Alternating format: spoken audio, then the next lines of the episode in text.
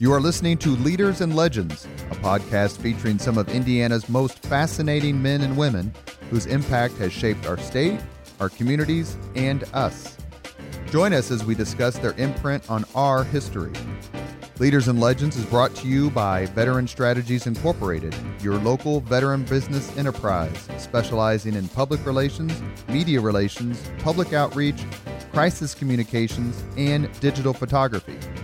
My name is Robert Bain, Principal of Veteran Strategies, former Deputy Chief of Staff to Mayor Greg Ballard, and Communications Director for the Indiana Republican Party. I'm honored to be your host for our discussion. You are listening to Leaders and Legends, a podcast presented by Veteran Strategies, a local veteran public relations enterprise, and sponsored by Girl Scouts of Central Indiana, Garmong Construction, the Crowne Plaza Hotel, Grand Hall, and Conference Center at Historic Union Station, the law firm of Bose, McKinney, and Evans, and the Bose Public Affairs Group, the McGinley's Golden Ace Inn, and McAllister Machinery, your friendly neighborhood Caterpillar dealer. Thank you for joining us on the Leaders and Legends podcast. Our guest today is Fahad Nazer. It's our great honor to meet him today. He was referred to us by some friends who uh, a lot of you know, and it's not uh, the typical podcast. We're going to release it on a Thursday, but uh, it's a great opportunity to talk with him. He has a terrific career and currently serves as the official spokesperson for the Embassy of the Kingdom of Saudi Arabia in Washington, D.C. And not only that, he is also incredibly intelligent because he's a political science undergrad, like the host of Leaders and Legends. Mr. Nazer, thank you very much for coming on. Thank you very much for having me, and I hope I can uh, live up to that uh, billing. well, how long have you been in the United States? Uh, reading through your bio and, and seeing your educational background, it appears you spent a lot of time here in the States. I did, yeah. I actually went to uh, attended high school and college here. I attended the United Nations International School in uh, New York City. Uh, I'm not going to tell you when I graduated, but uh, and I also and I also uh, got received a bachelor of arts from New York University in New York City as well were you at St. John's University, and that's where you received your master's degree in political science? Were you right, at St. Yeah. yeah, so yeah, so I, I, did also receive a master's. I also worked on a PhD for uh, at Catholic University here in Washington D.C. Unfortunately, I never quite got to finish or even to start my dissertation, but it's uh, it's on my uh, it's on my bucket list, as they say. now, were you at St. John's at the same time? And I'm not trying to date you. I think you and I are roughly the same age, but uh, were you there when Chris Mullin and Walter Berry and Bill Wennington and all those great St. John's teams of the mid 80s were out and about? I think uh, that was a little before my time, a few years before. Uh, but St. John's has always had a great basketball team, and uh, and I followed it when I was there. But those guys, yeah, were a few. Afraid you're a couple of years older than me. I'm afraid. Mr. Nazer, what made you decide to major in political science? It's it's kind of a catch-all major. A lot of us do it because we think we're going to get a PhD or go to law school or uh, another sort of liberal arts springboard education. Why did you choose political science? And if you have a couple of philosophers or if there was a part about the political science uh, curriculum that you enjoyed, please share it. So that's a good question. Um, Well, my uh, my late father was a career diplomat uh, who worked at the Saudi Foreign Ministry for many years, so that was certainly a factor.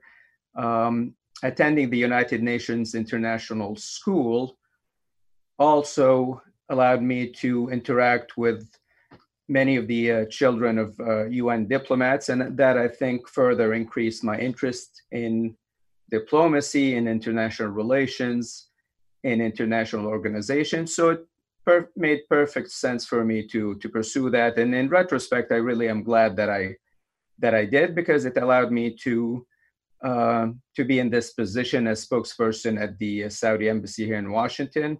And I was, you know, I welcomed the uh, the the appointment as soon as I uh, you know, as soon as as I, as I heard, uh, because of the fact that I'm a strong believer in the importance of Saudi-U.S. relations. I think this is a mutually beneficial relationship that has not only endured, but it has continued to grow and to deepen and to strengthen over the past 75 years. And they're both Republican and Democratic administrations, I might add. So I really relish the opportunity to go on shows just like this one to uh, to talk about the importance of the relationship, not only to Saudi Arabia, but also to the United States, and to stress the fact that it's been mutually beneficial, as I said, to the national security interests of both countries, I would say, um, and it's been good for the region overall. The United States and Saudi Arabia, to the point that you just mentioned, have an interesting history going back decades. And I remember being a kid and reading a story about how Franklin Roosevelt and Winston Churchill were meeting with the king of Saudi Arabia. And my history may be a little off. I haven't read the story in probably 40 years, so correct me. And um, um, Churchill gave the the king a Rolls Royce as a present. This is in the middle of World War II, and uh, Roosevelt, not to be undone or uh, to be uh, outdone, I should say, uh, arranged for a a DC three or C forty seven plane to be presented as a present to the king of Saudi Arabia or the king of the Saudis. Are, are, you aware of that story? Is that something that's in the folklore of Saudi Arabian history? And do you think it's a sort of a microcosm of the wooing of the Arabian Peninsula by the West going all the way back to World War II? Right. So this past February 14th marked the 75th anniversary of that very first meeting between the late King Abdulaziz Al Saud, who is the founder of modern day Saudi Arabia, and the late President Franklin Delano Roosevelt aboard the USS Quincy, as you said. So a lot has been written about the uh, that historic meeting be- between these uh, legendary figures. Um, and what is interesting is not only did they get along very well, but that that meeting really was the, the beginning of a of a great relationship that has continued, as I said, for the past 75 years, and it has continued to strengthen and to broaden and to deepen on, on multiple levels. I would say that the relationship between Saudi Arabia and the United States is uh, really multidimensional. It has a political component, it has a military component, there's a counterterrorism component that is a strong pillar of the relationship, there's an economic component, and not to be overlooked, there's a people to people component that is also very, very important. So as we speak, we have roughly 50,000 Saudi students studying in the United States. Now they're all here to attain a formal education, but many of them also take time to give back to their local communities. So they're using their volunteering, their time to spend time at uh, soup kitchens, for instance, or at retirement communities. Some have even helped out some communities recover from natural disasters, as was the case a few years ago after Hurricane Katrina. So, this is a, a great relationship. It's mutually beneficial. And we certainly look forward to it continuing to grow and to deepen well into the future. If, if you had to, if you were in front of a thousand Americans, multi generational Americans who may or may not pay attention to international affairs uh, in any way, and you had to uh, address two or three misconceptions about Saudi Arabia, which two or three would you choose? Well, there's a few, but I will start by focusing um, on the fact that we work very, very closely together on counterterrorism. So the this this is, as I said, is uh, one of the pillars of the relationship. In many ways, Saudi Arabia has been at the forefront of the international community's effort to counter terrorist groups for many years. The kingdom has used every means at its disposal to counter the men, the mindset, and the money that allow Al Qaeda, ISIS, and other terrorist groups to recruit followers and to threaten not just entire communities, but even entire nations. I think that it's important for your listeners to uh, realize that the, the, you know terrorists who have struck the United States and England and France and other countries have also targeted Saudi Arabia on multiple occasions. They have targeted our leadership, they have targeted our military personnel, and even our holiest religious institutions in Mecca and Medina on multiple occasions. So, counterterrorism between the two countries has been crucial. It has been a linchpin of the relationship and it has advanced the uh, national security interests of both nations, but it has certainly, I would say, uh, helped save the lives of thousands of both Saudis and Americans. Saudi Arabia seems to be both geographically and perhaps philosophically right in the the center, the middle of of not only the Arabian Peninsula, of course, but the Middle East as a whole. Is that how Saudi Arabia sees itself in the sense of let us work with you so that we can work together with everyone, both in the Middle East and outside?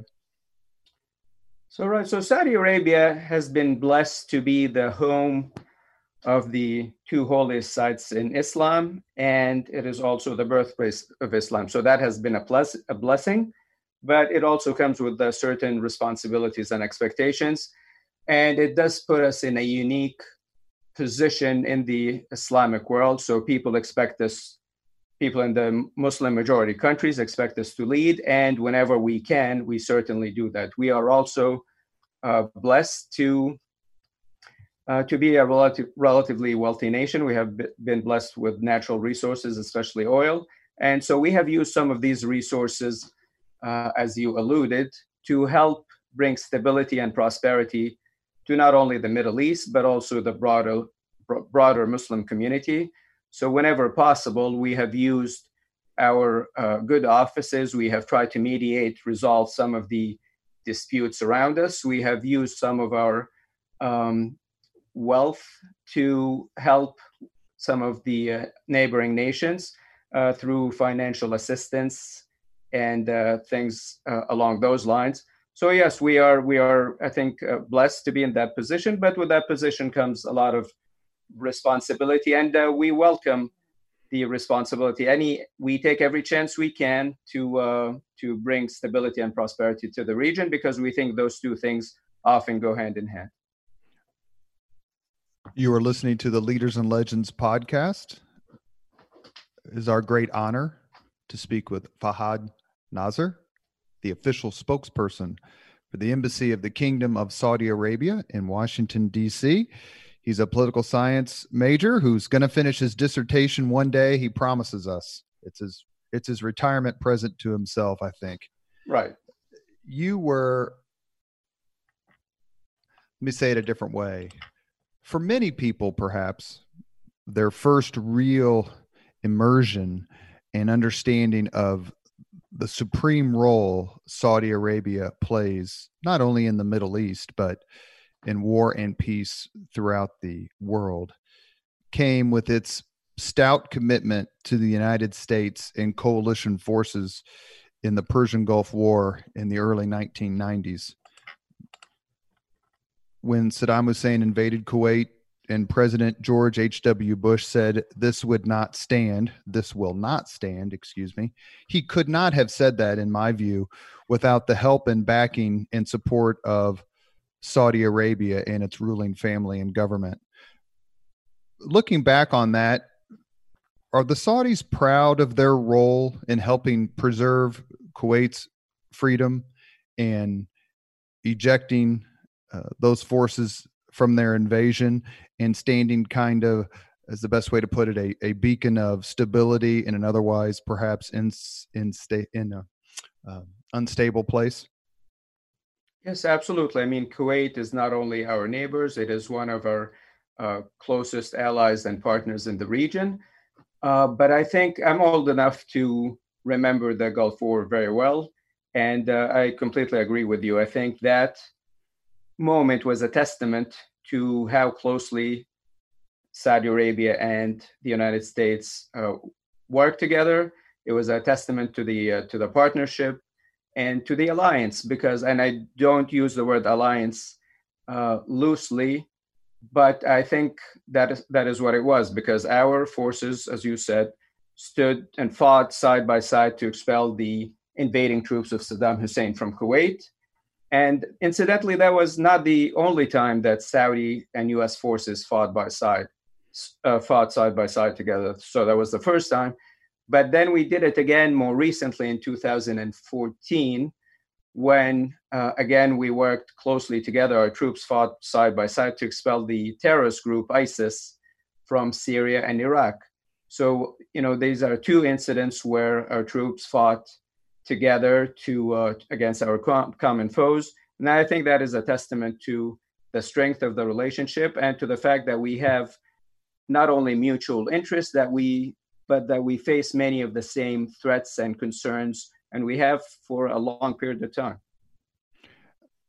I'm currently reading a book by an author named Jay Winik, and it's about the uh, decade 1790 to 1800 and part of it deals with the war between Russia and Catherine the Great and the Ottoman Empire. And the author makes a point to write, it's a brilliant book, it's terrific, to make the point of how much the Arab and Muslim world, its culture, its technology, its inventions have both influenced and changed uh, Western technology, culture, and science. Is that a is that a point of pride for you and and for your your fellow countrymen and and everyone who studies history of that region to say, you know, you may not have paid much attention to us, but uh, you use both our math, science, knowledge, and technology every single day in your ordinary lives. Right. I mean, I think that as Arabs and as Muslims, we are proud of our history. We have, there's a lot to learn, not just from our history, but there's a lot to learn from the history of other countries and other civilizations. That's very important. That that's one of the things that have been highlighted by Vision 2030, which was unveiled by His Royal Highness Crown Prince Mohammed bin Salman 2016. So, uh, if you allow me, I'd, I'd, like to talk a little about that. And while it does, part of the vision uh, uh, includes a revival in our uh, heritage and our history, but more broadly, it is really focused on, on the future. So, um, it is an economic, it's a package of economic and social reforms that I said was unveiled in 2016 its ultimate objective is to reduce the kingdom's economy's dependence on oil revenues and to reduce the size of the public sector by empowering the public sector. And in that process, one of the things that we have put a high premium on is, is science, technology, ingenu- ingenuity, innovation, and frankly, thinking outside the box. So um, we are very, Saudi Arabia is population is predominantly young. 70% is under the age of 30.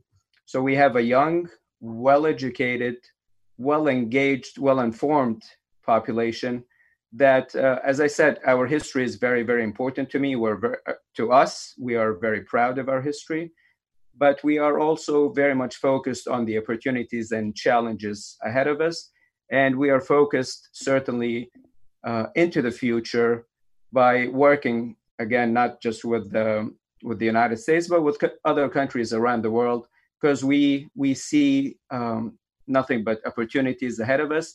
And this vision 2030 really encapsulates um, the vision of not just our leadership but I think the overwhelming majority of of uh, Saudi youth who uh, as I said they're well educated they're engaged with their counterparts around the world and they want to see how they can not only improve the uh, the lives of their fellow Saudis, but also to improve the human condition more broadly across the world.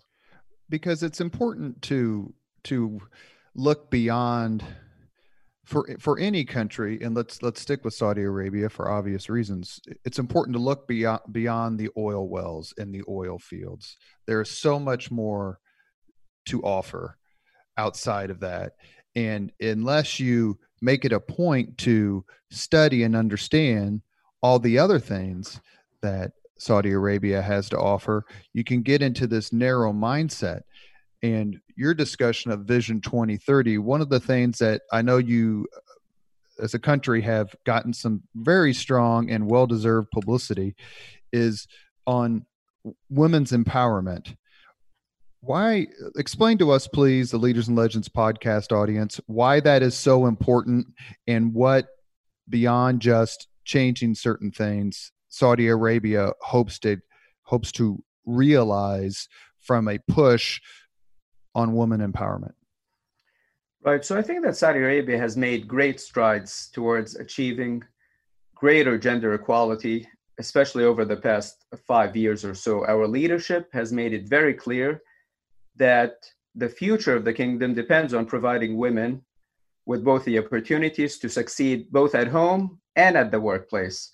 So over the, you know, some of the reforms that have been enacted over the past five years have um, allowed women to work in every sector of the economy. They can travel, they can vote, they can run for office, they have equal pay. Um, you've read some of, you know, so there's been some articles about the guardianship system, but that has essentially been dismantled to allow women a, a, a, an opportunity to succeed both at the works workplace and at home. Um, you know, women represent some 50% of the Saudi population, and our the, the our future really does depend on on their success. And this has been not only realized by us, but the World Bank released its annual Women, Business, and the Law report back earlier in the year, and it ranked Saudi Arabia as the most improved nation in the world with respect to making uh, reforms related to women. So this is very, very important to us. And this goes back to one of the questions you asked me, one of the misperceptions, the most common misperceptions about uh, the kingdom. And I would have to add uh, the, the status of women as being uh, among those at, at, the top of the list. I think people have, unfortunately, some people, I, I don't want to generalize, have a very outdated, uh, inaccurate picture of Saudi women uh, and really the only way to to uh, you know realize what's going on ultimately is to come to Saudi Arabia and they'll see for themselves that women occupy a very important role not just in the private sector but they have major uh, positions in the public sector including incidentally our ambassador right here in Washington D.C. is the first Saudi uh, woman ambassador Her Royal Highness Princess Rima bin Bandar and um, you know she has been great and she is one of uh, many saudi women who are playing an important role in shaping the future of the country thank you very much for mentioning that uh, one other part i wanted to talk about i know we have just a few minutes left is is the emphasis on on athletics and culture when it comes to i don't want to overstate and say changing the mindset of people towards Saudi Arabia but but that cannot be dismissed. And whether someone has a narrow view uh, unfortunately or a wider more philosophical and inclusive view of Saudi Arabia some of the events and some of the projects taking place or will take place in your country are phenomenal you don't necessarily uh, think Saudi Arabia, when you think uh, Monster Jam or uh, WWE wrestling, how important is it to you to have events like that to the country to say, look, you know, we can laugh and smile and have a great time too, and we do the same thing that everyone else does?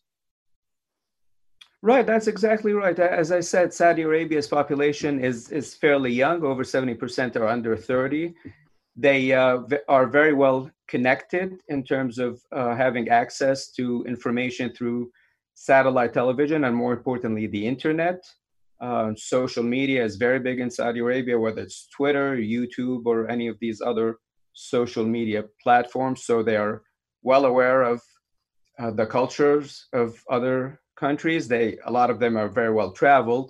For a number of years, uh, frankly, we had limited entertainment options inside Saudi Arabia.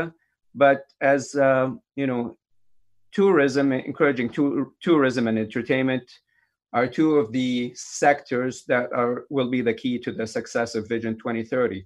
And this, the credit goes to His Royal Highness Crown Prince Mohammed bin Salman for realizing that Saudi Arabia has a lot of hidden treasures and gems that us Saudis, before anybody else, need to explore and to realize and to visit. And that has already begun to pay, pay dividends as we have seen an increase in domestic tourism uh, last year. But just as importantly, we have opened up uh, the kingdom. We have issued a, a, tourist visa now, and we have had hundreds of thousands of people go in to uh, to visit and to see what the kingdom has to offer, and not just to explore our natural uh, sites and our um, pre-Islamic sites as well, but also to, to attend some of these entertainment events, whether it's um, you know uh, hip hop concerts or um, or classical music or wrestling or uh, movie uh, awards or festivals. The whole point of Vision 2030 is that it, it provides a choice for people. So obviously, Saudi Arabia is a big country. Not everybody uh, wants to to attend music concerts or festivals, but for those who do, and it's a very very big segment, that option is there. You don't need to travel anymore.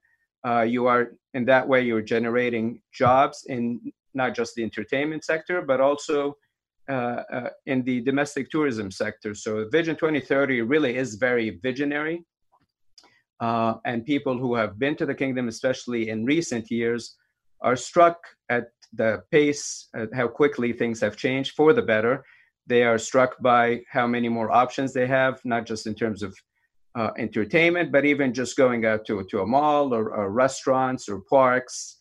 And we have a number of uh, great projects that are currently un- underway, including what will become the first smart city to be created from scratch, what we call uh, NEOM.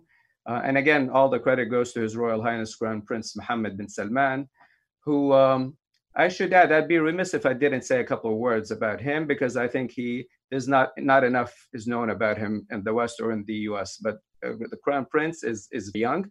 He is essentially the same age as the majority of Saudis. He has spent his entire life in Saudi Arabia, so he understands the kingdom's history very well. He's a student of history, I would add. He speaks with refreshing candor about, frankly, the mistakes of the past, the challenges of the present, but he also speaks with unrivaled enthusiasm about the opportunities ahead and about the potential of Saudi youth. And that, to a great extent, is why he is so popular, not just among Saudis, but especially among young Saudis, because he speaks their language and he speaks to them and he represents a new kind of leader. You mentioned uh, the effort to transform Saudi Arabia's economy uh, to move away from fossil fuels to a an extent. What other sorts of of economic engines does Saudi Arabia have that the listener just simply may not be aware of? So yeah, so we do see, as I said, we see a lot of potential in domestic tourism. Uh, the kingdom has a lot of great sites um, that Saudis and non-Saudis have begun to explore. Tourism, as you know, is very labor intensive. So that has the potential to employ hundreds of thousands of Saudis. The same goes for the entertainment sec- uh, sector. There's great potential in the mining sector. There is potential in, um, sorry, there's also potential in, uh, in uh, internet technology and uh, the technology sector. There's potential in in housing, in medical. The medical field is, has always been at the top of our um, priorities in terms of developing state-of-the-art uh, medical institutions. That that will continue uh, going forward. The same goes for for housing. The same goes for education. We are looking for. Uh, we, we like I said, we have a fairly well-educated edu- uh, population, and we are looking to develop every sector of the economy that has not been developed to its full potential over the years because of the fact that we have, frankly, uh, focused a little too much on the energy sector. And again, our leadership has uh, has acknowledged that and has said that you know our the energy sector is important to the economy and it will be for the foreseeable future. But there has to be more to Saudi Arabia's economy than just oil. Now, having said all of that, oil is important for our economy and it will be for the foreseeable future. And as we have seen in recent weeks, oil will continue to be important for the global economy. And the kingdom has actually orchestrated what was a historic OPEC Plus meeting on April 12th, with uh, which reduced global oil production by some 12.5 million barrels a day, and that has begun to pay dividends as we're beginning to see now with a significant increase in the price of oil. So oil is an important important global commodity, not just for Saudi Arabia, it's obviously important for the United States. And the kingdom is doing everything it can to help stabilize that global commodity and that global market. And anyone who's studied any history, I took a class uh, in graduate school. It was roughly focused on the history of medicine. Uh, any study of the history of medicine will put you deep into the Middle East and and the Arab world and the Islamic world true pioneers when it came to treating uh, their fellow human beings that way. Uh, just a couple more questions because I know you have to go. But uh, one of the thing I want to ask you about is is do you believe Saudi Arabia will be will remain a leader in its own right, but that the Vision 2030 other countries, like minded countries, to follow uh, Saudi Arabia's path and maybe make some of these changes and include not only economic diversification, but also a female empowerment? Yes, we do. We absolutely. I think there's great enthusiasm in the kingdom for Vision 2030 because of the fact that it really is focused on not just the present, but it's focused on the future in many ways, it is uh, looking at our economy in a, in a whole new way. It is being led by Saudi youth uh, and young people, starting with His Royal Highness uh, Crown Prince Mohammed bin Salman. But if you look at some of the institutions that are leading this transformation, you're going to see that they are predominantly young. The leadership is predominantly young, and you're also having a lot of women in important decision making uh, positions. So this bodes very well, certainly, for the vision inside the kingdom, and we do hope that it will inspire others, other countries in both the Arab world and the broader Muslim world, because we strongly believe that stability, political stability, and economic prosperity go hand in hand we have Saudi Arabia maintains great relations, strong relations with the overwhelming majority of countries around the world, not just in the Middle East, not just in the Muslim world, but also in, in the West, starting with the United States. But we also have great relations with the United Kingdom and France and others. So this is our vision. It is one that is built on political stability, and we do this multilaterally. We work with our partners to Many of the challenges that we face are global in nature, so this they require global solutions. So we always look to our partners and our allies. We look to international organizations, multilateral organizations, including the United Nations, to come up with solutions to resolve the ongoing political uh, issues and conflicts in the region and beyond.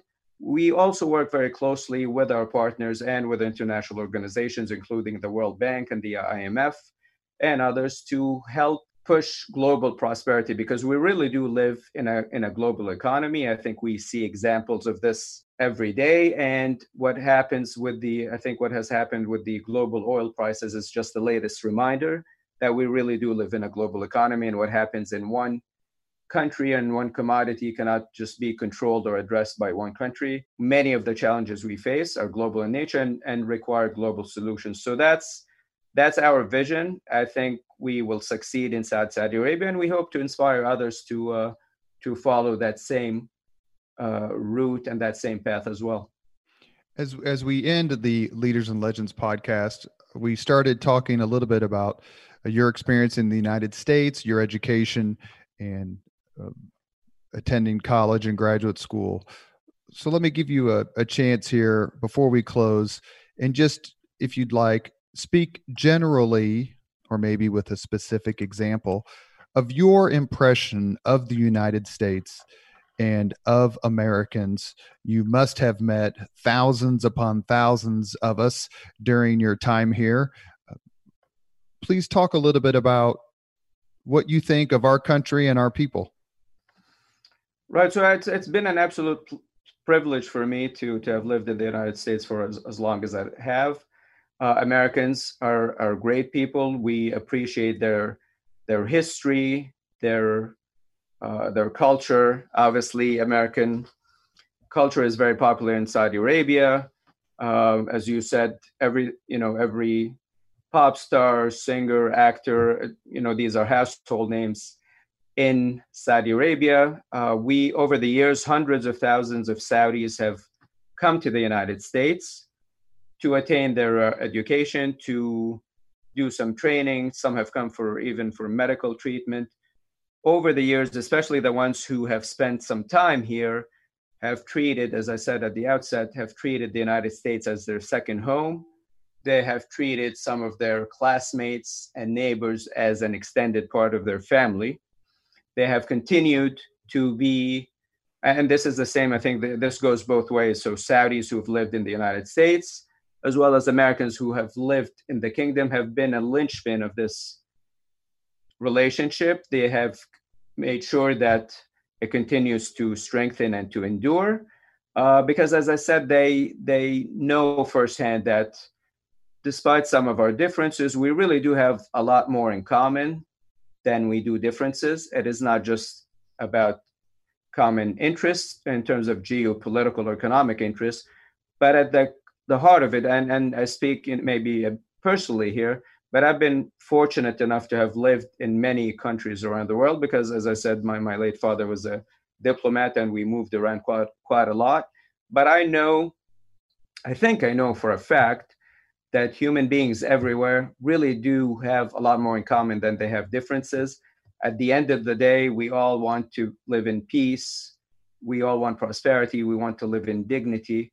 And Saudi Arabia, I think, is doing everything it can to uh, to promote these values both inside not just in the kingdom not just inside the arab world but also across the broader muslim world. And it's also you know evidenced by the fact that we really do have great relationships with countries that are really geographically at least very far from us. Uh, and the united states is is one one great example yet the relationship has continued to endure and to strengthen and to deepen over the years. And, you know, I certainly am looking forward to this relationship continuing well into the future. My final question is you mentioned something that you mentioned a few seconds ago that there's much more that we have in common than than what divides us. Unfortunately, one of the things we have in common these days is COVID-19 and the coronavirus.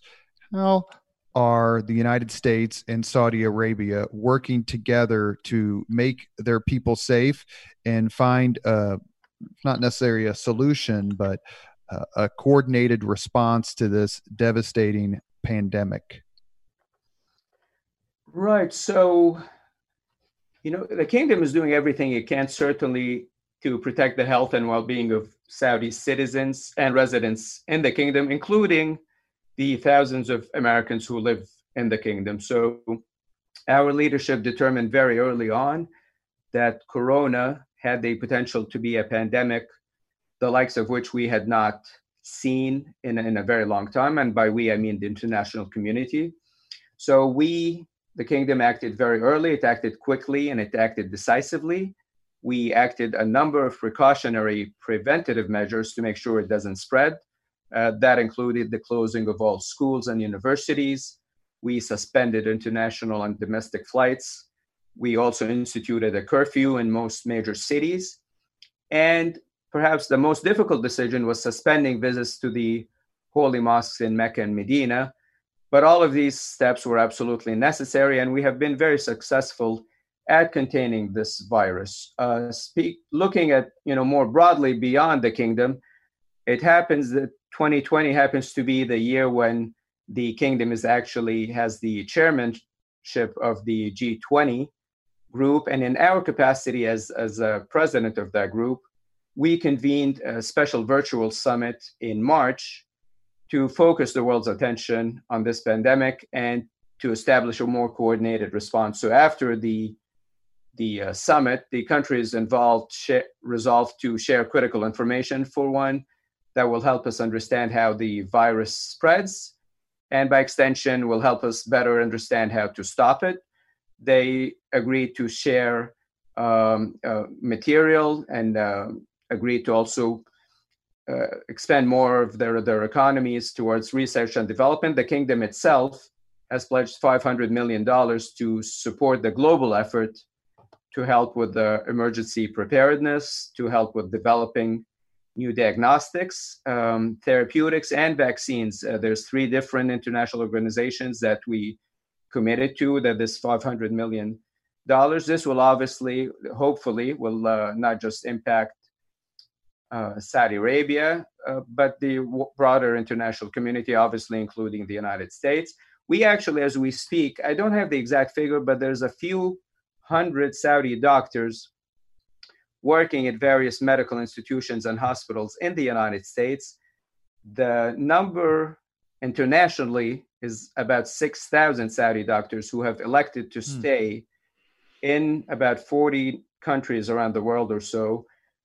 They were there for uh, uh, working on internships, and when that they elected to stay in those countries to help with those various countries deal with the with the various corona outbreaks, including here in the United States. So this goes back to the uh, idea that, that I mentioned earlier that this is more about more than just about shared interests, but frankly, this is I think about shared values. The Saudi doctors that are in places as, as varied as you know Germany, the UK, and the United States are there out of a commitment uh, and a dedication and a realization that this is indeed a pandemic in every sense of the word and that they have a commitment as doctors to treat people not just uh, in Saudi Arabia, but they're doing it here, regardless, obviously, of uh, of whatever differences uh, we might have. So, you know, this is just one one small example of um, you know the, the, shared interests, the shared responsibilities, and the shared values that uh, that I hope I underscored today. You have been listening to Leaders and Legends, a podcast presented by Veteran Strategies, a local veteran public relations enterprise, and sponsored by Girl Scouts of Central Indiana, Garmong Construction, the Crowne Plaza Hotel, Grand Hall, and Conference Center at Historic Union Station, the law firm of Bose, McKinney, and Evans, and the Bose Public Affairs Group the McGinley's Golden Ace Inn, and McAllister Machinery, your friendly neighborhood Caterpillar dealer. Our guest today has been Fahad Nazer, official spokesperson, the Embassy of the Kingdom of Saudi Arabia in Washington, D.C. It's been an honor, sir. We'd love to have you back on if there's anything else you want to talk about, and we are very grateful for your time. The pleasure is all mine. I really appreciated our talk, and uh, hopefully you'll have me on again to continue this conversation. Thank you very much for listening to Leaders and Legends, brought to you by Veteran Strategies Incorporated. If you want to contact us about this program or our menu of public relations services, please send us an email at robert at veteranstrategies.com. That's robert at veteranstrategies.com.